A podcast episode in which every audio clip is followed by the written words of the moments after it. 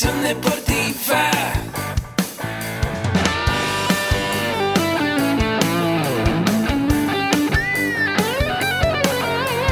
Yo soy Ahmed. Somos guerreros. Hola, bienvenido a la Asociación Mexicana de Educación Deportiva. Soy el doctor David Lezama, presidente de AMED, y es para mí un gusto darte la bienvenida a estos podcasts. Este programa está diseñado para compartir contigo conocimientos de los temas que nos apasionan a todos los que amamos el físico-constructivismo y el fitness y queremos mantener un estilo de vida saludable.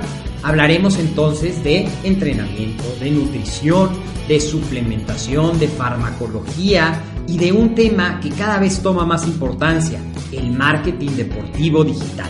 Tendremos como invitados una gran variedad de opiniones y profesiones, entrenadores, nutriólogos, profesores de AMED, químicos farmacobiólogos, médicos, preparadores físicos y desde luego deportistas. Sus historias, consejos y testimonios te ayudarán a aumentar tus conocimientos y desde luego también tu número de entrenos de clientes, haciendo más exitosa y profesional tu profesión de entrenamiento deportivo. También aprenderás técnicas más eficaces del marketing que te ayudarán a monetizar esta profesión. Si quieres saber más de nosotros, visítanos en la casa virtual de la familia Med, www.amedweb.com. Pues muy buenas tardes, mi nombre es Maribel Inacua. Es un gusto para mí recibir este nuevo año 2020 con la emisión número 4 del podcast de Fitness Grupal y en esta ocasión tenemos como invitada a Yadira Olinka. Muchísimas gracias. Al contrario. Muchas, Muchas gracias. por Gracias por estar aquí y bueno, como ustedes ya se habrán dado cuenta en la invitación que les dimos por ahí por las redes sociales, ella es psicóloga de la UNAM, tiene una maestría En también psicología deportiva. en psicología deportiva en la Universidad de Sneca Business School de Madrid, España. Estás haciendo actualmente una maestría en alta gerencia deportiva, en ingeniería educativa. Y bueno, tienes más de 20 años como instructora de fitness grupal, Así es. además de que te has desempeñado como coordinadora de clubes y gimnasios. es correcto. administradora y coordinadora. Y bueno, también has asesorado deportivamente a algunos atletas como buena psicóloga deportiva que eres, ¿verdad? Así es. Muy bien. Pues eh, yo quisiera que te presentaras eh, diciéndonos un poco de tus inicios, cómo es que estás aquí, cómo empezaste, si fue primero la psicología o ser instructora de fitness grupal, Bueno, pues primero empecé como instructora de fitness grupal. ¿sí? Esto te lo quiero platicar, es una anécdota bien bonita. Porque yo, eh, yo tomaba clases de, de aeróbics, que en aquel tiempo eran los Así es. aeróbics, ¿no? Yo tomaba clases de aeróbics con una maestra buenísima, buenísima, así yo no conocía a otra maestra que, que, que, que diera las clases tan padres como ella. Y un día yo dije, bueno, yo quiero ser instructora también, ¿no? Yo estaba jovencita, no, no tanto, pero sí estaba jovencita. Y fui y le pregunté, oye, este, ¿cómo le hago para, para tomar cursos o cómo, cómo se le hace para, para ser como tú, ¿no? Porque es aspiracional esto, ¿no? Claro, ¿Y qué crees que me dijo? No, que no me podía decir. Era secreto. Ajá, era Ah, muy bien. ok, bueno, les recordamos que estamos aquí en el podcast de Ahmed, Ajá. en esta mi casa, en donde tenemos como los cuatro pilares a la nutrición, al entrenamiento, el marketing y emprendimiento deportivo y el desarrollo personal. Y como parte del desarrollo personal tenemos a la psicología deportiva y bueno, nos está aquí Sí. hablando Yadira acerca de lo mismo. ¿Y tú qué hiciste entonces cuando no te quiso dar no, su no me secreto? quiso decir, bueno, obvio dejé de ir a su clase, ¿no? Ajá, Pero yo había visto sus diplomas que los firmaba un señor que se llamaba Carlos Albores. ok. Bueno, yo me fui, me A fui a, falta otro- de Google, no había investigación de no campo. había. No, fue, fue bonito porque llego a otro gimnasio donde no me encantaban las clases de ese profesor, pero era, era bueno. Ajá, Y llegué ahí porque ya no fui a, la- a las clases de la otra chica. Y le, le- le digo la- lo mismo, le pregunto lo mismo, oye, ¿cómo puedo hacer para ser instructora? Y entonces él rápidamente saca un, un teléfono y me dice, este es el número de un amigo que se llama Carlos Albores y que da cursos, ¿no? Entonces, Ah, perfecto. Llegué. Y por de ahí llegaste con por él. ahí llegué. Le Saludos para Carlos Álvarez. Le estuve así preguntando, ¿cuándo empieza el curso básico? ¿Cuándo empieza el curso básico? Así como, como tres meses. ¿no? Muy bien, ajá. Hasta que ya llegué con él. él. En ese tiempo se tomaba el curso básico de, no sé, creo que eran cuatro o cinco meses, una cosa así, ¿no? Muy, muy Ujú. larga. Y Como debe ser. como debe ser. Como debe ser y que Sí. desafortunadamente ya se ha perdido. Exactamente, porque antes era un poco más completa la educación fitness que nosotros teníamos. Sí. ¿no? Se desvirtuó pues últimamente en est- con estas últimas generaciones, pero, pero bueno, ahí empecé con Carlos Albores y ahí seguí toda mi, mi, mi carrera. Yo tomé mi curso básico y me fui a dar mis clasecitas así como 3, 4 años al- a los salones que encontraba, ¿no? Rentaba saloncitos aquí, saloncitos acá, Muy o bien. gimnasios, sí. así, así fueron. Oye, pero también se me pasaba a decir que has sido docente para ingeniería educativa. Sí, también a veces ando ¿Cuáles, han-. ¿Cuáles son esas asignaturas que te ha tocado en Bueno, ingeniería educativa? En ingeniería me ha tocado dar fisiología del Ajá. deporte, porque también tengo una, la licenciatura en acondicionamiento físico y recreación. Exactamente, también se me pasó decir que ella es licenciada en acondicionamiento físico y recreación aquí en ingeniería educativa. Exactamente. Bueno, Esta es mi tienes- casa también. Tienes muchísimas Sí, este, bueno. licenciaturas, es- tienes aquí tu, tus maestrías que estás haciendo y tu currículum es muy amplio, de verdad. Pues yo creo que es en base a trabajar, ¿no? A, a la disciplina y al trabajo que, que se hace, ¿no? Los años mismos te van dando la, la experiencia y la trayectoria que vas, que vas realizando. Cuando empezaste como instructora de fitness, ¿ya eras psicóloga? No. No, yo empecé como instructora fitness y estuve como instructora pues un buen rato. Ajá. eh, eh, bueno, estaba, era instructora de, de high-low y de step, ¿no? Ahí. Instructor de, de mi colonia, ¿no? Ok. Después salió Zumba, yo tomé inmediatamente mi, mi curso. eh, y bueno, pues fueron saliendo otras, otras cosas. Yo, yo regreso eh, a tomar curso con Carlos. Carlos me, nos reencontramos y entonces él me invita a participar con él. Yo prácticamente fui formada ahí en Weekend con, con Carlos, con Julio, con Luis, con, con los hermanos Albores. Weekend es el nombre de la escuela, que escuela. tenían los hermanos Albores, ¿verdad? Así es. Ok. Así es. Bueno, ¿y qué es para ti fitness? Bueno, fitness es una palabra que quiere decir bienestar. ¿no? Bienestar físico y mental. Muy ¿no? bien. Esa es una parte que es bien importante porque la mayoría de la gente no conoce el significado de lo que, de lo que es el fitness. Entonces le dan Exactamente. unas connotaciones muy distintas. Y Así fitness es. es. bienestar, es, un- es una palabra que realmente no existe en la RAE, o sea, no existe en la Real Academia de la Lengua, pero que, que el significado en sí es bienestar, bienestar físico y mental. O sea, esa es la parte en la cual yo me intereso más cuando me doy cuenta que, que los alumnos no solamente tenían que estar bien físicamente, si emocionalmente y si mentalmente no estaban bien, no había mucho que hacer en la parte física. Así es, somos un ser biopsicosocial. Exactamente. ¿Y para ti qué es fitness grupal? Pues es darle esa, ese mismo bienestar, pero a clases en grupo. Es una, es una parte muy bonita porque es a lo que nos hemos dedicado. Así es. Eh, no es lo mismo eh, agarrar un atleta que agarrar un grupo. Un grupo sobre todo que los grupos son en su mayoría heterogéneos Así es.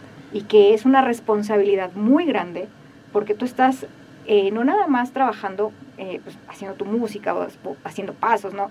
Estás trabajando con, con la salud de todas las personas al mismo tiempo. Pueden ser 20, pueden ser 30, pueden ser 100, 500, no sé. Y es una responsabilidad enorme, ¿no? Sí, y sobre todo que hay intereses y objetivos bien distintos, porque como dices, Claro. son grupos heterogéneos. Sí, claro. Llegar a cumplir un objetivo con gente que no va con los mismos intereses es bastante difícil para lograr la adherencia y la permanencia en tus grupos a largo plazo. Exactamente. Muy bien. ¿Consideras que hay un rango de edad para practicar el fitness grupal? No. No, yo bueno, yo creo que, que hay fitness desde, desde niños, ¿no? Pero pues eso más bien no es como fitness, es la formación todavía Ujú. de los niños, ¿no? El fitness estamos hablando, bueno, creo yo que es a partir de, de la adultez, de los adultos, Ok. y no, no hay un rango de edad. Yo he trabajado también como, fui, fui durante seis años, fui este, activadora física en la Secretaría de Salud Ujú. y trabajaba con grupos de, de tercera edad, Ajá. diabéticos, hipertensos. Y yo he tenido la fortuna de trabajar con grupos de gente de 80, 90 años. El hecho de que estén dando, bueno, estén acondicionándose físicamente a un grupo de esa edad, también es fitness. O sea, es Así es. bienestar. Que de hecho vi que hace poco diste un curso para Adultos mayores. adultos mayores, ¿no? Sobre Sí. cómo dar instrucción grupal para adultos mayores. Sí, exactamente, porque no es igual. Exactamente. porque son objetivos diferentes, porque son eh, pues tu, tu mismo, eh, tu- la misma, este, el mismo objetivo del, del adulto mayor es, es salud, simplemente salud. Y ya no puedes desarrollar tantas capacidades, vas a, incluso vas a rehabilitar. Exactamente, y bueno, es muy importante en este caso para los instructores de fitness grupal que tengamos la conciencia y el respeto por esta actividad y que estudiemos verdaderamente todos esto, todas estas aristas que se pueden dar en un grupo, Sí. porque hay poblaciones especiales con las que no podemos ser tan ligeros en el momento de, de actuar, ¿verdad? Sí. Y hablando de esto, para ti, ¿cuál sería el alumno ideal? ¿El talentoso o el disciplinado? El disciplinado. Para mí el Todos alumno... coinciden en esta respuesta. Sí, sí, porque el alumno ideal para mí, que, que yo vengo más de la parte de salud, es el alumno que quiere mejorar, Así es. que quiere mejorar y que lo va a hacer día a día. O sea, no necesita tener ningún talento, solamente necesita tener la inquietud, las ganas y la disciplina de levantarse cada día. Aunque también parte de esa, de esa disciplina y de esa motivación se la vas a dar tú. Sí, Sí, ella va a querer regresar o no a tus clases o a tus entrenamientos. exactamente. Esto es inspiracional y precisamente hablando de los propósitos de Año Nuevo y que nosotros estamos tratando de ser inspiración para todos aquellos instructores o aspirantes a instructores de fitness, pues yo quisiera que nos contaras cómo ha cambiado tu vida esta profesión. Bueno, pues Sí. muchísimo, sí, claro. Yo creo que yo fui una antes de ser instructora de fitness y, y después. Es algo que ha marcado mi vida por completo. Eh, sobre todo en la parte en la que tú tienes esa responsabilidad de hacer sentir bien a otras personas. ¿no? No es lo mismo que tú trabajes en, en cualquier cosa a que trabajes como, como instructor, porque es una responsabilidad de verdad. Es muy bonito porque aparte también la gente te ve, te admira, te escucha, te, te hace caso, Sí. pero eso es parte de esa gran responsabilidad que tenemos. ¿no? Si tú eh, les dices que hagan 20 sentadillas y que después no se sienten, eso, eso es lo que van a hacer. Te van a hacer caso porque te vuelves una autoridad para ellos en esa materia. Entonces, Sí. es muy bonita la profesión, es, pero también es, implica muchísima responsabilidad. Exactamente, porque de, de repente hay mitos que se llegan a difundir precisamente por instructores que no tienen la información y les dicen, por ejemplo, que, que no se sienten después de hacer ejercicio porque los glúteos se les van a aplanar o mitos así tan descabellados Sí, que la gente lo cree de verdad porque sí en su instructor ven a, a alguien con la verdad absoluta y bueno, por supuesto. sabemos que eso no es cierto. Exacto. Bien, eh, ¿has tenido en esta profesión algún fracaso del Uy, que sí. te acuerdes o que haya sido como más determinante en tu formación, que te haya dejado mayor aprendizaje? Sí. ¿Nos lo podrías Bueno, compartir? Muchos. Bueno, alguno que tú sientas que el, te el ha que marcado. más me marcó. Bueno, yo creo que en la parte educativa he fracasado mucho intentando convencer a la gente de que estudie. Es-. Ese es el fracaso mayor. porque, porque de verdad es frustrante. Sí, es frustrante. porque tú le quieres decir a la gente, oye, ponte a estudiar, este, tómate este curso, mira, este curso eh, te va a enseñar a esto, y la verdad es que a la gente no le importa. Muchos instructores no les interesa. Lo ven innecesario. Y eso a mí me ha marcado porque no he dejado de intentarlo, pero, pero sí es muy, muy decepcionante. A Sí. veces te, te llega a frustrar un poco el que dices, ¿por qué no quieren aprender? Pero bueno, también la, en la enseñanza, como dices que me ha dejado, es que nadie va a aprender cuando no quiere. O sea, todos tienen su momento. Sí. Tú no le puedes Exactamente. enseñar algo a alguien que no quiere aprender. Sí, si esas sí. personas creen que ya lo saben todo y que en este momento no lo necesitan, está bien. No puedes obligarlos, ¿me entiendes? No puedes decirles lo que necesitan, es, es algo que no se puede. Y ese es mi gran aprendizaje. No insistas. El que quiere aprender va a venir. El que no, no pasa nada. Y no por eso dejan de ser buenos instructores, ni por eso dejan de ser buenos amigos, ni nada de eso. Bueno, No sobre todo nada. amigos. sobre todo amigos. Exactamente. Bueno, yo creo que lo mejor sería en este caso predicar con el ejemplo, que es, es tu caso, Sí. y eh, son casos escasos, pero los hay. Sí, Exacto. ¿no? Pero eso ya también es personalidad. Sí, ¿no? Sí, ya eso, cada quien se disciplina a su manera, ¿sabes? Eso es algo que yo también he respetado siempre mucho.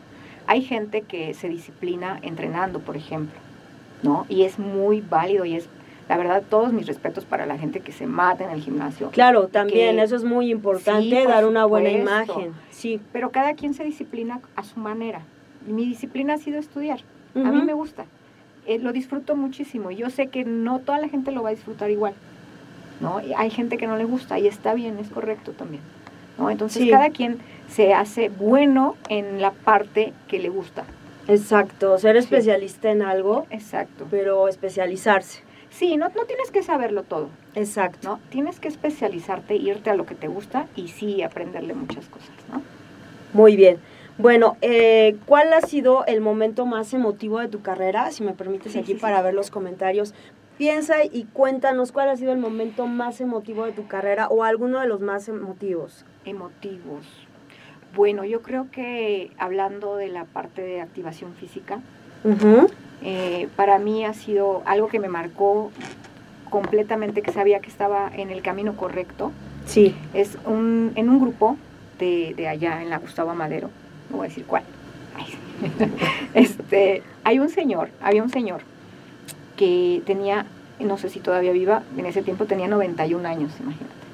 Wow. Ajá. Y él iba a, a- a hacer su activación física a- al, al centro de salud, trabajábamos en centros de salud. Ese señor subía un cerro todos los días. Y tenía A ver, nos dicen que se escucha muy bajito, a ver si puedes Ah, subir un poco tu, mi voz. tu volumen de la voz, por favor. Bueno, eh, este, este señor caminaba todos los días, bajaba o subía un cerro. Sí. Y a veces no podía ir a las activaciones porque ya no podía caminar y utilizaba un bastón. Ajá. Sí. Eh, después de un tiempo de estar haciendo ejercicios con él, porque él decía que ya tenía años yendo con una instructora de aeróbics, que él les daba clase ahí, Sí. y no mejoraba. El señor se negaba a, hacer ejercicio. Entonces, eh, lo fui llevando un poquito de la mano para que empezara a fortalecer sus piernas, etcétera. Todo, lo- todo lo que el estudio me había dicho que se tenía que hacer. ¿no? Claro, claro.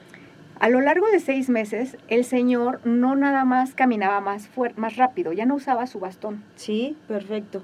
Iba y venía eh, de su casa a veces hasta dos veces. Ya no faltaba las activaciones, ya podía ir al mercado.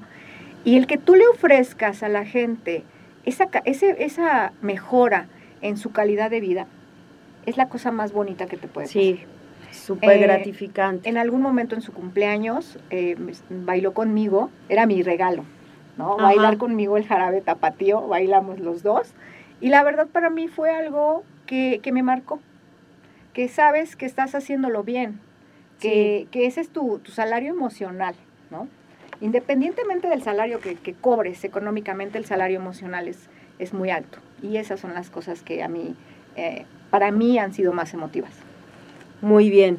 Bueno, eh, yo creo que de verdad es tan gratificante que tú puedas cambiar o mejorar la vida de las personas y Sí. es parte de nuestra labor, exacto. exactamente. Y ahora cuéntanos por qué decidiste ser capacitadora y seguir preparándote. Déjame ver, mientras tú nos contestas, déjame ver si puedo ver lo del volumen. Ok. Eh, ¿Por qué decidí ser capacitadora? Pues porque vi la necesidad de alguien que siempre, siempre es, es una parte muy importante el que si tú sabes algo, pues lo puedas compartir, ¿no? Entonces, a mí me gusta mucho enseñar, yo creo que esta es una parte que también me encanta, eh, me, me gusta. eh, compartir un poquito de lo que uno va aprendiendo a lo largo de la vida. por eso decidí ser capacitadora. No me ha salido de- del todo siempre bien, como te digo, son, son de esos fracasos porque no toda la gente quiere, quiere aprender Exactamente. o no quieren aprender la teoría. Sí, Yo soy, la, yo soy una parte mucho más teórica. bueno, pero todo es Y- necesario. Sí, sí, o sea, la, la parte de bailar y de todo eso está muy, muy padre, pero a mí me, me- yo creo que cualquier instructor debe de saber fisiología, debe de saber anatomía, debe de saber kinesiología. Y esa es la parte en la que creo que a veces nos hace falta al fitness grupal eh, aprender un poquito. Exactamente.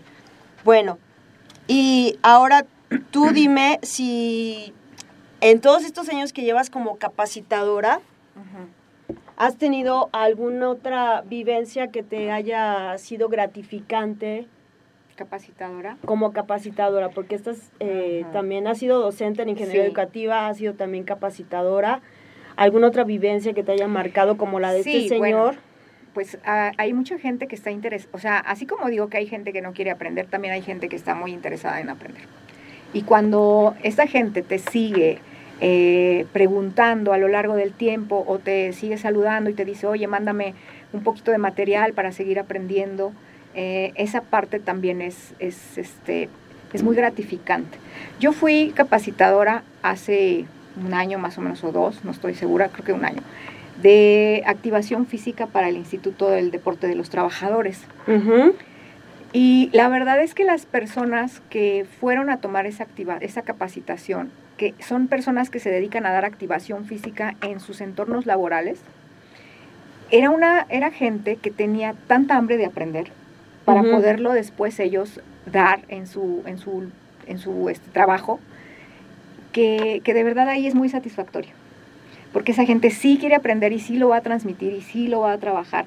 Y tú sabes que esa, esa persona que está aprendiendo hoy va a, a transmitir muchas cosas a otras personas que realmente lo necesitan, que en este caso son los trabajadores, que tampoco a veces hacen mucho ejercicio y que va a haber un ente ahí que se va a preocupar porque los demás estén bien saluda eh, estén saludables, ¿no? estén en forma. Entonces esa parte también es muy gratificante.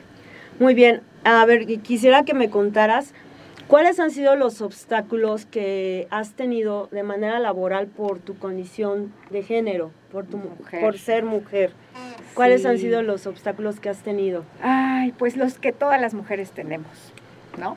Eh, no, yo no sé si me pudieras puntualizar cuáles Bueno, son. te- pues yo creo que este es un medio eh, en el que no todas las, las, las mujeres a veces somos bienvenidas. Y, y sobre todo porque la mayor cantidad de gente que va a las clases son mujeres, ¿no? Parece, parece algo que, que no debería ser. Es ¿no? paradójico, Eh, sí, totalmente. Sí, sí, no, no debería ser porque las mujeres deberíamos ser las primeras en apoyarnos unas a otras. Sí, sucede Sin un poco embargo, no. como el fenómeno social del machismo que es, eh, pues, creado por las madres de familia, Sí, claro, ¿no? Entonces, claro. como que se traslada en este, a este ámbito. Es correcto. Entonces, muchas veces las mujeres, nada más porque te ven que eres mujer y vas a dar tú la clase, y a lo mejor hoy estás cubriendo a su instructor de toda la vida, que es fabuloso, tú llegas y nada más por verte se salen, ¿no? Te Exacto. Dicen, ah, ¿tú la vas a dar? No, gracias, ya me voy. Y tú, espérame, pero no has visto mi clase, no, nada. Y ese es algo que, que es común de este medio. No te han dado la oportunidad de demostrarles veces, que, sí, que, ni- que, eres buena o mala. que a pesar de ser mujer puedes hacerlo. Sí, pero en realidad creo que, que también la disciplina, la constancia, el que cuando tú das una clase y se quedan dos o tres, esas dos o tres personitas que tomaron la clase se van diciendo que estuvo bien buena tu clase Ajá. y que se la perdieron las que no, no la tomaron, pues eso también ya eh, es cuestión de, de que vuelves a la siguiente clase y ya, ya algunas otras personas ya van a ir a tomarla. También es cuestión de constancia y sobre todo de personalidad. O sea, las mujeres tenemos que luchar el doble muchas veces, y esto es real, esto lo sabemos todas las instructoras de, de fitness grupal, que, que un hombre, ¿no? El, el doble, el triple. Sin embargo, es algo que tenemos que hacer, que ya sabemos que, que tenemos que hacer, que tienes que, te va a costar el doble o el triple de trabajo, ni modo. Así es esto. Sí, que de hecho creo que ya me contestaste a mi siguiente pregunta, porque es importante capacitarse y profesionalizarse y sobre todo siendo mujer, ¿no? Sí, bueno, Tienes que siendo mujer te tienes que preparar triple, todavía más claro. y tener un poco más de carisma. Y a mí me ha funcionado mucho el tratar de entender al grupo de mujeres en el que estás, el que te identifiques con ellas y, y te hagas parte de ellas, ¿no? Porque eso también es una parte muy importante sobre la personalidad del instructor. Así es. Si tú quieres llegar a sentirte la mujer que, que- que na- nada te merece, no te van a aceptar en los, en los grupos, va a ser un poquito difícil. Porque es importante capacitarse, sobre todo yo creo que aquí independientemente del género, es porque te estás trabajando con personas, con la salud de las personas. O sea, yo vuelvo y siempre a lo mejor es, es la misma cantaleta, estás trabajando con, con seres humanos, no estás trabajando con eh, bolsas o con, con cosas materiales, estás trabajando con personas. Estás en grupos, eh, estás, vas a tener a tu cargo un grupo que te está confiando su salud, Sí, que viene a que tú lo ayudes, ya sea a mejorar eh, físicamente, a mejorar su salud, a, a mejorar hasta su, su carácter. Y lo tienes que ayudar. Si tú no entiendes esta, si los instructores no, no se capacitan y no, no entienden que este es el principal factor del trabajo de un instructor, entonces pues ahí no hay nada ya, ya que hacer, ¿no? Bueno, eh, exactamente. Tú estás como que tratando de transmitirles ese respeto que sientes por las personas que están acercándose a ti y estás transmitiéndoles esa confianza para que Sí, claro. permanezcan contigo. Y bueno, respecto a eso, yo quisiera que nos hablaras un poco sobre tu experiencia asesorando. Atletas. Atletas. Atletas, antes de que nos digas de los Sí. clubes y de gimnasios Ah, bueno. asesorando atletas. ¿Cuál es tu labor? ¿Cómo te desempeñas? ¿Cuáles son tus estrategias, tus tácticas? ¿Y cómo has visto los cambios en esos atletas que se ponen en tus manos? Bueno, esta es una parte ya un poquito más especializada. Por favor. ¿no? Eh, la psicología deportiva es una, una de las áreas que son importantes para todos los atletas. Yo, curiosamente, solamente he tenido atletas pre- para preparar que han sido corredores. A mí, la verdad, yo nunca había corrido en mi vida. Ajá. No me gustaba correr, lo mío es el fitness, el, el fitness grupal. Pero eh, cuando yo empiezo a estudiar psicología, empiezo a tener contacto con, con corredores. Y estos corredores, eh, pues yo para empezar tuve que empezar a correr, para saber qué se sentía cuando ellos corrían, qué era lo que iba pasando. Y realmente todos mis respetos, un saludo para, para algunos corredores que me están viendo por ahí, hola. Eh, mi respeto porque ellos van en una lucha incesante contra su mente Sí. en una carrera de 5, 10, 12 o maratones, to- la lucha es acá adentro. Estarse diciendo, estarse diciendo que ya se cansaron, que ya no pueden más, que para qué lo hicieron, ¿no? Yo misma cuando me he parado a correr, yo digo, bueno, pero sí necesito correr, o sea, ¿para qué? ¿No? Porque es, es pelear, es negociar con tu cuerpo. Y, y la mente, si no está entrenada, no, no, no, no los deja. ¿no? Entonces, eh, mi labor es, la preparación es, desde que ellos empiezan a entrenar, es, en- es explicarles, eh, por ejemplo, su sistema de creencias, ¿en qué crees? ¿En quién crees? Y a veces vamos a tener que desafiar esas creencias. Todo lo que te dijeron, todo lo que te dijeron de niño, todo lo que te dijo tu familia, todo lo que te dice la sociedad, todo eso vas a tener que desafiarlo también. Muy bien. Si puedes subir un poco tu volumen de voz porque nos Sí. dicen que no se, ¿No se escucha, muy bien. Ya lo checaron. A ver, me voy Esperemos a que acercar un poquito Regrese por si- aquí Arturo a, a checar nuevamente el audio, pero vamos a tratar de elevar nuestro volumen. Y Ah. bueno, entonces tú has tenido que lidiar contra estas creencias que tienen tus atletas para que Sí. puedan mentalmente generar ese potencial que necesitan. Claro, es que cuando te enfrentas a una competencia, hola, hola, este, Hola a Matos todos. Romero, ya vi que estás aquí conectado.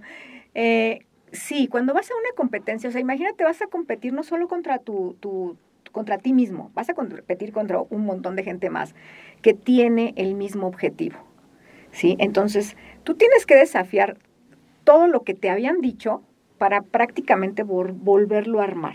Así No. es. Y aparte vas a tener que luchar y lidiar contra la sociedad que te va a decir que no puedes, que para qué lo haces, que estás mal. Vas a tener que lidiar con lesiones. Sí. Que, y con el miedo. El miedo cuando ya vas a competir, qué vas a sentir, qué vas a pensar. Eh, un instante de miedo te puede quitar tiempo en el arranque, por ejemplo. Sí, el dudarlo. Ajá. Entonces, esa es mi labor con ellos hacerlos sentir bien seguros, que disfruten su competencia, porque que tengamos bien claras las metas y cada uno con la personalidad que tiene y sacando lo mejor para que ellos logren el objetivo que se habían planteado. Esa, esa, es la parte que me Aquí dice Matos Romero que le debe mucho a Yadira porque él es corredor. Él es corredor. Saludos. Eh, ah, saludos. Eh, apenas hace un, un tiempecito llevé en la parte psicológica a un equipo de, bomberos de la Ciudad de México. Un saludo para todos ellos, que la verdad fue una de las mejores experiencias que he tenido, porque son chicos que, pues que para empezar son bomberos. O sea, ¿qué nos dice esto? Que son gente que está dispuesta a arriesgar su vida para salvar otra. Claro. Los mexicanos tenemos un dicho, yo siempre se los platico a ellos. Siempre decimos, de que corren en tu casa, de que lloren en tu casa, a que lloren en la mía, que lloren en la tuya, porque así somos los mexicanos. Sí. Y los bomberos son al revés. Ellos dicen de que lloren en tu casa, que lloren en la mía, que lloren en la mía. Porque estoy dispuesto a salvar tu patrimonio, tu, tu vida. Entonces, hablando de, de, de bomberos, pues tenemos una personalidad diferente y ellos iban a competir contra bomberos de, de, otros países y la verdad lo hicieron todos muy bien. Yo me quedé muy satisfecha con el trabajo que realizaron todos ellos. Sí, tuve la oportunidad de ver los resultados y le fue muy bien a México. Le fue muy bien a México. La verdad es que fue la primera vez que competían en, en esta competencia internacional y, tuvimos muy buenos resultados. Muchas felicidades a todos ellos. Felicidades, a ti, Yadira, porque tuviste eh, mucha parte de este triunfo. Bueno, pues Sí, yo creo que sí. Porque bien lo dices, el miedo yo creo que es el principal obstáculo a vencer en toda nuestra vida. Deportivamente, laboralmente, socialmente, el miedo te detiene para hacer muchas cosas y por ese miedo no te atreves a hacer algo distinto a lo que venías haciendo siempre. Sí, es correcto. El miedo es el miedo puede puede hacer dos cosas, o te impulsa o te paraliza. Exactamente. Y si te paraliza, pues hay que buscar el mecanismo para hacer lo que te, que te impulse. Y eso es lo que hace la psicología. Eso es lo, lo que a mí me gusta trabajar. La, la, herramienta más poderosa para que alguien asista a clases, se levante cada mañana a hacer ejercicio, eh, quiera terminar una dieta, eh, quiera cumplir cualquier meta, es la mente.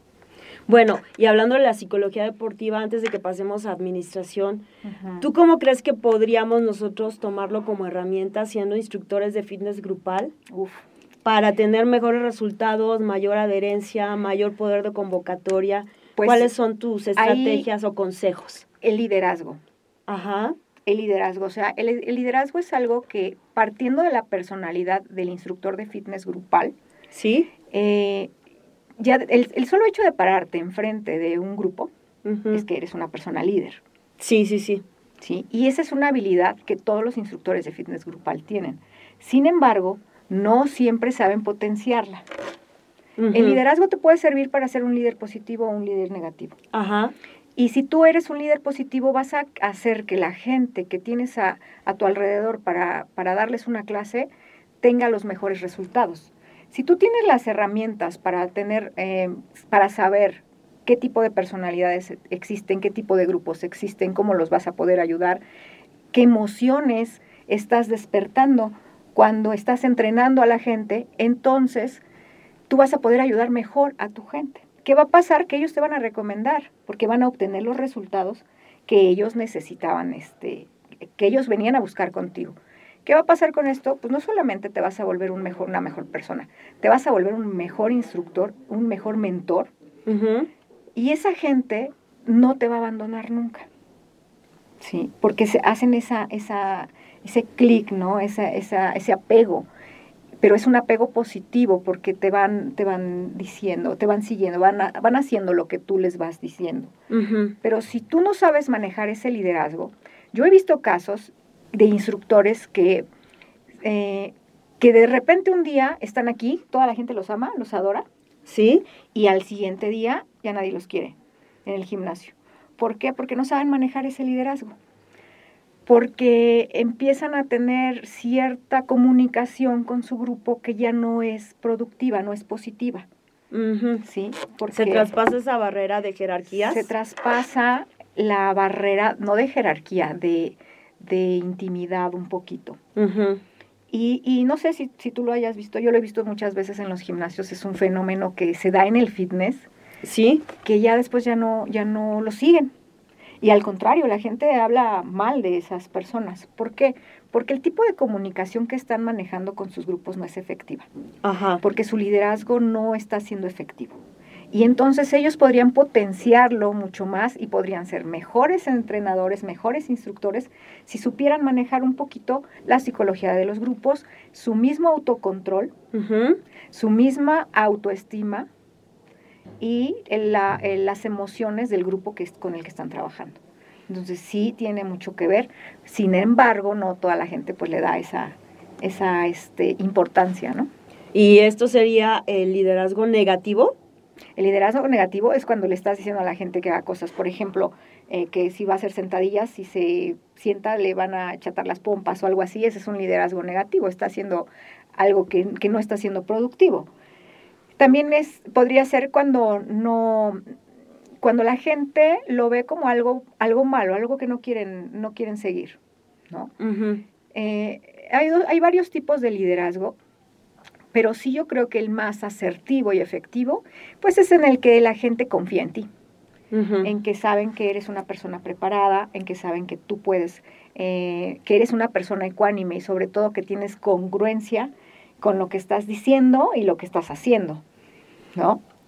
Entonces, yo creo que esa, esa herramienta no todos la han sabido este, pues, desarrollar, ¿no? Pero también se da mucho un fenómeno de que precisamente porque la gente cree en su líder, pues esta persona le puede transmitir eh, eh, creencias erróneas acerca Sí. del entrenamiento, acerca de su alimentación, acerca Sí. de los hábitos a seguir y van a creerle todo lo que les diga. Entonces, ah, claro. ahí es un problema más bien de conciencia y de ética de parte del instructor, porque muchas veces sin una mala intención están mal informando a sus grupos. Sí, yo creo que es la conciencia de, de profesionalizarse, o sea, es, falta de información. No es, a la vez, a veces ni siquiera es maldad.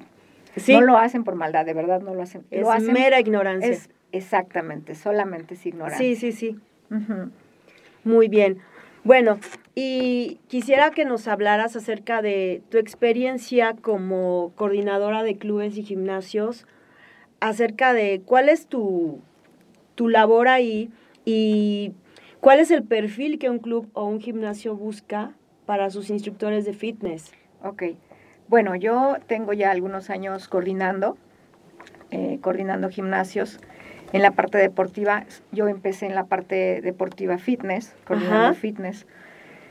Y bueno, mi experiencia ha sido muy buena, muy bonita, porque eh, es una, el coordinador es una parte que está como en medio de dos grandes eh, eh, grupos.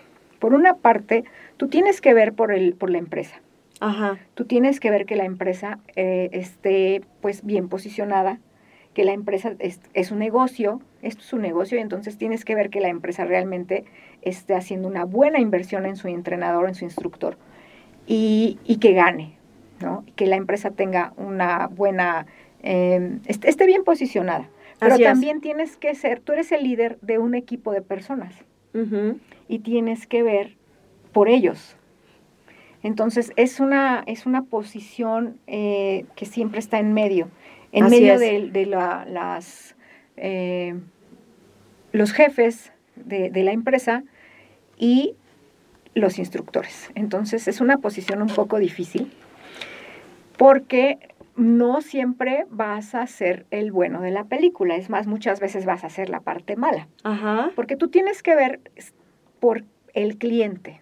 la persona más importante, no nada más la empresa, no nada más los instructores, sino el cliente, el usuario que está yendo a ese club a dejar su dinero, pero también con toda la esperanza y la fe de que tú lo vas a mejorar en, en que le vas a ofrecer la parte social, la parte de salud, de entrenamiento que está buscando, tú le tienes que dar lo que él está buscando a través de contratar un buen entrenador.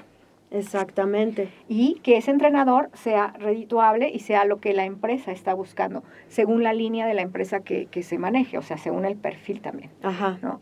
Entonces es una, es una cuestión que también me ha servido mucho la psicología porque como siempre digo, esta empresa es de personas, trabajas con personas, trabajas para personas. Eh, siempre es como, como la parte de entender qué es lo que quiere un, el usuario, qué es lo que necesita y quiere el instructor, qué es lo que necesita y quiere la empresa. Entonces sí es un poquito, un poquito difícil, eh, pero, pero es bonito es una parte muy bonita que me ha tocado de mi carrera. Yo creo que es de las partes que también no siempre disfruto mucho porque no siempre se tiene, se tiene pues todo lo, lo padre que, que es, no, no siempre le Te caes bien a la toca gente. ser verdugo, ¿no? Sí. De repente. Pero, eh, pues ni modo, es parte de, de este medio, de esta industria, que esta industria es bien bonita, ¿no? Así Sí. es. Y bueno, llegando a este punto, nos podrías dar así como los puntos claves de cuál es el perfil de un instructor ideal que buscan los clubes y gimnasios, desde las características físicas, los conocimientos técnicos, eh, el currículum que debe reunir. ¿Cuáles son las características que tú buscarías como reclutador para el personal de un club o un gimnasio? Bueno, un perfil eh, profesional Sí. debe de reunir varias, varias cosas, ¿no? En primera, pues el educativo, el perfil educativo. ¿Qué esperas de una persona que va a ir a, a- a darle clase o entrenar a un grupo de personas que te están pagando a ti como empresa? ¿Qué esperas? Pues lo mínimo aceptable es que esté, eh, pues que tenga una educación buena, ¿no? Yo ¿A creo que qué lo te mínimo- refieres buena. específicamente con educación buena? eh, bueno, buena me refiero a que, pues lo mínimo aceptable que debe tener es la preparatoria, creo yo, ¿no? Porque en la preparatoria sí nos da ciertas bases a nosotros para poder entender más adelante eh, las, la parte biomecánica, la parte este, fisiológica, que, que, que, ya, que ya es la parte especializada, ¿no? Entonces, eso sí, sí yo les recomiendo mucho que sí terminen su, su preparatoria porque sí, sí cuenta como una herramienta para poder entender después lo que viene. Exactamente. ¿Qué tiene que tener? Bueno, aparte, pues tiene que tener experiencia, bueno, tiene que tener eh, conocimiento en fisiología, en anatomía, en biología, en bioenergética, o sea, sí Teoría del te- entrenamiento. teoría del entrenamiento, más aparte la especialización que él te va a dar en su clase. Sí, No sé, el área dependiendo, técnico el área deportiva. técnico deportiva que en el cual se va a desempeñar. Exacto. Empezando por ahí, cuando tú revisas los currículums y, tú, y te dicen, bueno, yo tengo este curso y este curso y este curso y este curso, sí es bien importante también que sean avalados. Porque uno como reclutador, tú dices, bueno, ¿y dónde, dónde lo estudiaste? ¿O con quién? o con quién o, o quién dijo que, que tú que tú sí realmente lo hiciste. Fíjate que hay, ese es un grave problema que existe a veces en los, en los clubes o en los gimnasios. Cuando un instructor quiere pasar a ser ya, a pertenecer a una cadena de gimnasios o a un club un poquito más, más de renombre, el que no tengan los diplomas o el que no tengan los avales cuenta mucho. A mí me ha tocado gente que pues me dice, es que yo ya tomé todos los cursos pero no me dieron los diplomas Ajá. pues entonces, ¿cómo te la creo, no? Claro, sí. Esa parte es indispensable. Bueno, después la parte profesional, el perfil profesional es qué tanta experiencia tienes como, como instructor. En dónde has trabajado, con, qué tipo de grupos has trabajado, cuánta, eh, cuánto tiempo has durado en esos empleos, sí. cuánto tiempo llevas tratando de, de, este, bueno, siendo instructor. Y otra parte importante es eh, la, la, este, la, la presencia física, ¿no?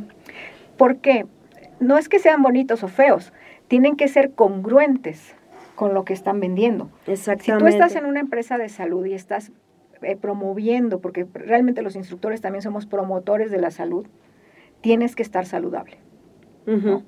Ya, ya no digamos fit, así, este, súper marcadísimo, pero sí por lo menos que, que seas delgado, que, que te veas saludable, ¿no? Sí, que se note que es una persona que se dedica a, Sí, que usualmente hace ejercicio. a hacer eh, actividad física. no es lo mismo para un instructor, y eso a mí me lo dejó muy claro siempre mi profe Carlos Albores, hola, Ajá. porque por ahí nos anda viendo también, eh, que, que no nada más debes de, de- que debes de predicar, ¿no? Es con el ejemplo.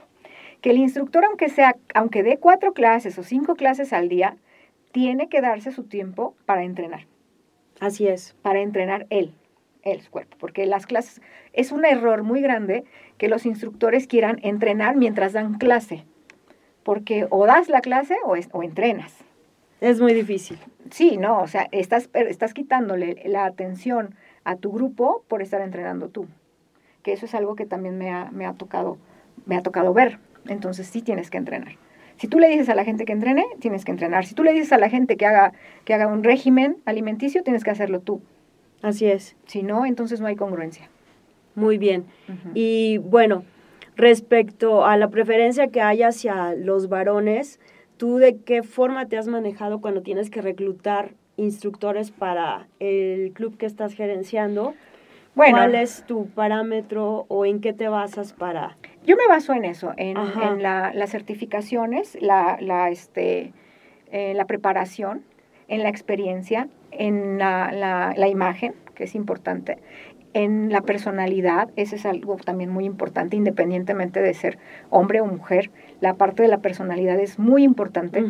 Porque si el instructor no tiene claro que necesita tener actitud de servicio para poder atender a tus usuarios, a tus clientes o a tus entrenos, entonces no es un instructor que a mí como club, como gimnasio, como, como este, eh, emprendedora fitness me funcione, independientemente del género. Ahí sí yo no tengo este, ningún problema con contratar hombres o mujeres. De hecho, yo creo que en la parte fitness me ha tocado, no siempre, y eso lo quiero aclarar, muchas veces las mujeres son un poco más cumplidas que los hombres, no siempre, pero, pero sí me ha tocado esa, un poquito esa experiencia. Eh, pero no, no hay ningún tipo de, de, este, de preferencia para mí. Muy bien, esa es la, la generalidad. Es lo que yo también he podido percibir, que las mujeres tenemos que buscar, además de prepararnos mejor, eh, Sí. tomar más seriamente nuestro trabajo y cumplir.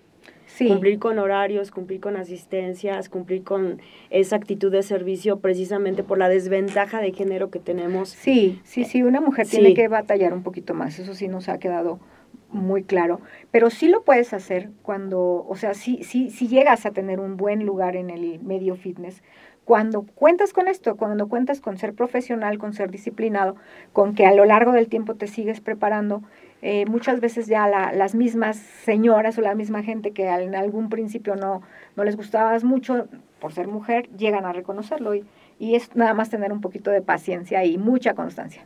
Exactamente. Bueno, es una debilidad que estamos convirtiendo en fortaleza, precisamente. Nos está dando mayor fortaleza. Y bueno, hablando de esas fortalezas, ¿cuáles son los proyectos que tú tienes próximamente o en dónde estás Bueno, ahorita, ahora laborando? eh, bueno, ahorita acabo de terminar, tienes? justo ayer terminé, también soy asesora de clubes y gimnasios. Sí. Eh, ayer terminamos ya con un trabajo que veníamos realizando en un club que se llama Body Fit, ya por fin, ayer lo, lo terminamos, digo por fin porque se dieron los resultados muy, muy bien. Qué bueno. y ya, este, ya pudimos concluir. Eh, bueno, ahorita en realidad estoy como agente libre. Ajá. Proyectos tengo varios. Eh, ahorita vamos a empezar a hacer un curso de, a dar un curso en Tecamac de psicología deportiva. ¿En Este está dónde? dirigido en Tecamac, en, en CICD, pero Tecamac, Ingeniería Educativa, Muy bien. en la sede de Tecamac. Eh, este curso está dirigido a deportistas y entrenadores. ¿sí? Muy bien. Es donde explico todos los procesos mentales, lo que es la emoción, la, el miedo, la, todos los procesos y las habilidades mentales que se requieren para poder llegar a, a cumplir una meta. Muy bien. ¿Cuáles son los consejos que tú le puedes dar a los instructores de fitness grupal para que puedan llegar a, a una meta o a mejorar su estatus, tanto personal como laboral? Eh, bueno, empezando porque sean humildes Ajá. para aprender. para saber que siempre, siempre, aunque ya tengamos muchos conocimientos, siempre nos van a faltar algunos. Sí. Entonces, esa humildad yo es lo que a mí yo podría decirles que, que ese es, una, es un gran paso. Una vez que tú ya decides que, que es necesario que aprendas un poquito más, entonces ya ganamos. Porque ya nada más es la cuestión de que absorbas conocimiento y que puedas aprender de otras personas. Yo hablando de esto, ahorita voy a, tener un curso de liderazgo para capacitadores, ojo, capacitadores de fitness grupal. ¿Sí? ¿Por qué? Porque el capacitador es como, es como en cascada, ¿no? El capacitador que capacita instructores también tiene que saber manejar el liderazgo y, y podérselos transmitir a los instructores. Eh, esto lo voy a hacer en la escuela de Total Master, en el centro. Uh -huh. ¿En qué fecha para que eh, Me parece que está el día, en los primeros días de marzo. Muy bien. De marzo. Es, para mí, bueno, ahorita hablando de, de capacitación de fitness grupal, yo creo que sí estamos en un punto muy interesante donde no nada más los instructores ya se dieron cuenta que necesitan aprender más, porque se ha vuelto una necesidad. La misma gente ya reconoce un buen instructor o no. O sea, ya le pide que sepa más cosas, porque la misma gente también está aprendiendo más cosas. Uh -huh. Entonces, ya, ya un instructor que no sabe, que no tiene bases eh, teóricas importantes, no va a, a trascender en el medio fitness. Así es, pues ya con el internet y las redes sociales, yo creo que está al alcance de la mano sí. la información para cualquiera y sus parámetros se han ampliado como Claro. para que puedan compararte y sepan si verdaderamente estás preparado o no para Es ser su instructor, para ser su coach, para ser su capacitador. Entonces, Sí. eh, yo creo que debemos tener mucho en cuenta eso, no solo por respeto, sino por sentido común. La gente ya está más informada Sí. y se puede dar cuenta más temprano que tarde rápido. que no estás a la altura del puesto que estás Que lo- tratando de desempeñar. Sí, que lo que les estás diciendo no es cierto. Exactamente, entonces hay que tener mucho cuidado Sí. con eso, no esperar a que nos llegue, hacerlo Sí. antes de. Sí, sí, sí. Bueno, entonces, eh, si tú nos avisas, por favor, estamos pendientes en tus redes sociales, estás como Yadira Yadira Olinka, Olinka, así estoy en mi Olinka con K, y aquí la tenemos etiquetada para que la busquen y nos diga de sus Sí. próximos proyectos. Y bueno, ¿tú por qué piensas que es eh, importante capacitarse, profesionalizarse? Porque tú empezaste como instructora de fitness grupal, después hiciste la psicología, Hice la, la carrera la de licenciada, psicología eh, la la licenciatura, licenciatura. perdón, de psicología en la UNAM, en la UNAM. y te has seguido preparando Sí. con la licenciatura en acondicionamiento físico, estas maestrías. Yo creo que ahorita la, la, las escuelas de entrenamiento, las escuelas de deporte están al alcance de todos.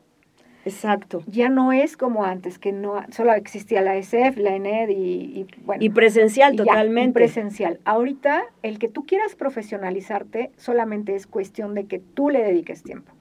Yo estudié eh, la licenciatura en psicología en línea. No, eh, es un poquito, a mi manera de ver, es un poquito más difícil estudiar en línea porque no tienes un maestro a quien preguntarle. Cuando tú no entiendes algo, tú no tienes a quien decirle, oye, no te entendí, o levantar la mano y decir, pues no, no entendí, vuélveme a explicar. No lo tienes. Entonces, ¿qué tienes que hacer? Pues volverte completamente autodidacta y empezar a buscar a través de videos, a través de investigaciones, a través de, todos los medios que ahora nos da Internet, el poder entender, porque en la UNAM te dice, bueno, ahí, aquí está tu material, estúdialo, hazme to- todas estas tareas, todos estos trabajos, y ahora ahí te va tu examen. Y si no lo pasas, pues no lo pasaste, ¿no? O sea, ahí no hay, no hay de otra. No, cosa. y además tienes que ser muy, muy disciplinada Sí. porque no tienes como Entonces, plazos para cumplir con ellos. Es todo totalmente personal, ¿no? No, tienes, en la UNAM sí tienes ciertos plazos para, te dicen, tienes que entregar esta tarea en esta fecha y es en esa fecha. Ah, ok. O sea, no hay forma de que tú te puedas retrasar, no hay nada de eso. Bueno, Entonces, sí es, es mucha disciplina, es mucho de leer, es mucho de, de estar viendo videos, de estarte informando, volverte autodidacta. Ingeniería educativa, eh, eh, hablando por ejemplo aquí, AMED, es, una, eh, es tan bondadosa esta parte, esta, esta escuela, porque solamente vienes ciertos días al mes. ¿no? así es. y tú puedes desarrollarte profesionalmente. Antes era muy difícil porque si tú querías estudiar, o, o estudiabas o trabajabas. Ahora no. Ahora solamente vienes uno o dos días al, al mes o a la semana o dependiendo la, la carga de materias que tú hayas Sí. necesitado. Y tienes buenos ponentes, aprendes. Muchas de estas cosas tú ya las sabías de manera teórica. Entonces, aquí es como afinar la navaja, ¿no? Aquí es como venirte a, a pulir. Ay, es tan amable, es tan generoso ya la, la parte educativa eh, del deporte, que el que no quiere estudiar es porque realmente no le interesa. ¿no? Exactamente, los esperamos aquí en Sí. AMED, AMED en un clic. Y recuerden que aquí tenemos la licenciatura en acondicionamiento físico Así y es. recreación. Es buenísima, tómenla. Y pueden hacerlo de verdad fácilmente. Eh, tiene sus bemoles porque de repente nos gana la flojera o la fiesta, pero con voluntad lo puedes hacer porque la plataforma nos ayuda bastante. Te lo digo porque yo estoy haciendo la licenciatura aquí. Sí, lo sé, lo sé. Y de verdad que ahora el que no quiere estudiar, o sea, yo ya no digo la, estudiate la licenciatura, empiézate por la prepa. Pero también puedes hacerla en línea. También hay una, hay escuelas que te ayudan a, a terminar la prepa muy rápido ya. Sí, aquí hay meses. bachillerato. Aquí Aquí, hay también hay bachillerato en bachillerato. AMED también. Entonces, no, no hay pretexto. O bueno, tómate cursos, ¿no? Tómate cursos, eh, profesionalízate a partir de tomar cursos si no te gusta tanto la parte como, como más educativa, pero sí aprende más.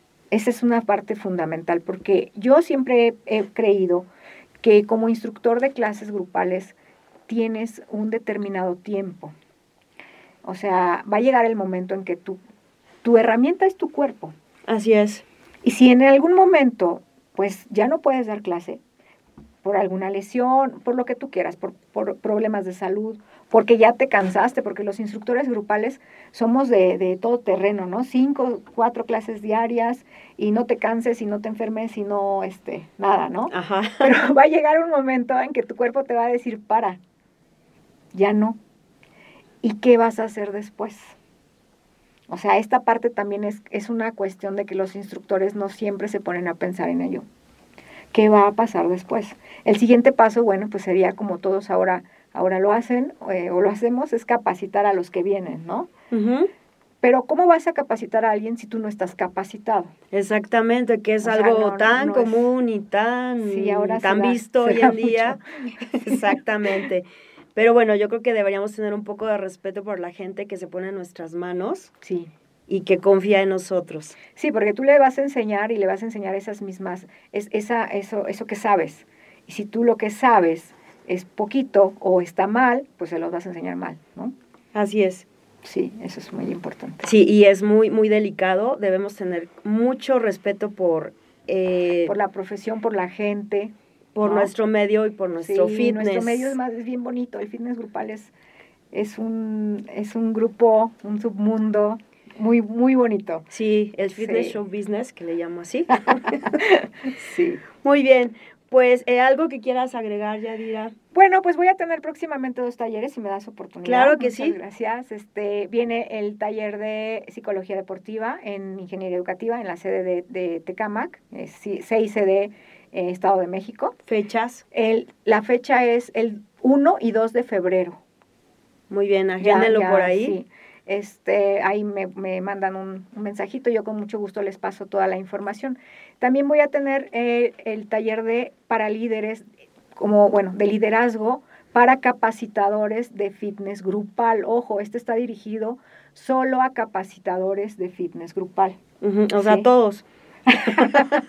o sea que, que vas a tener lleno, vas a capacitadores. tener lleno. No, y, de verdad que, que a mí, yo creo que van, van a salir muy contentos de este taller porque vamos a, a tratar de sacar lo mejor de cada uno de ellos en la cuestión personalidad, eh, cómo tratar a su gente, cómo, cómo enseñar, qué tipo de grupo tienes. O sea, vamos a tratar como de pulir esta, esta parte de ser capacitador. Cómo te vistes, qué transmites, cómo te comunicas. Esto, esto va a estar muy interesante. La fecha. La fecha me parece que es principios de marzo, creo que es 4 de marzo, es 4 y 6, es un viernes y un domingo.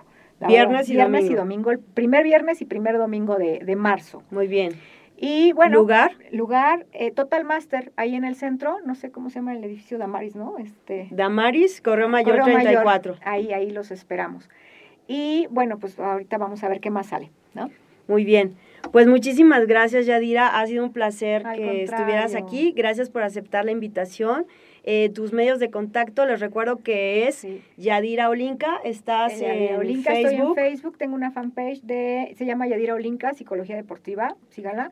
También tengo otra página que se llama Psicofit. Esta página se dedica a la parte administrativa y coordinación de clubes y gimnasios. Si ustedes tienen un club o tienen un gimnasio que quieran ustedes potenciar tus ventas, eh, saber cómo reclutar a tus instructores, saber qué rendimiento te va a dar tu sala fitness, llámame y yo te ayudo. Claro que sí. Muchísimas gracias a todos los que estuvieron conectados. Les vamos a contestar a todos Sí. eh, una vez que cerremos la transmisión. Mil, mil gracias. Eh, esperemos que ya nos hayan escuchado bien, que todos hayan normalizado. Sí, Les recuerdo que este fue el episodio número 4 del podcast de Fitness Grupal de AMED, el podcast de AMED, en donde tenemos los cuatro pilares que son la nutrición, el entrenamiento, el emprendimiento deportivo y el desarrollo personal. Mi nombre es Maribel Inacua y seguimos en contacto hasta el próximo epi- episodio. Muchísimas Bye. gracias. Hasta luego. Mil Hasta luego. gracias. Listo. ¿Qué pasó? ¿Sí se oía después? Se oía. Lo que pasa es que. ¿Sí viste los comentarios? Sí, yo lo estaba monitoreando y sí se oía. No sé seas por qué. contéstales a Sí. todos porque ya no pudimos. Porque ellos este se. Se les escuchaba bajito. ¿Sí se escuchaba bajito? Sí, pero yo creo que es el micrófono. Tengo que comprar, cambiar otro. Sí, porque la vez pasada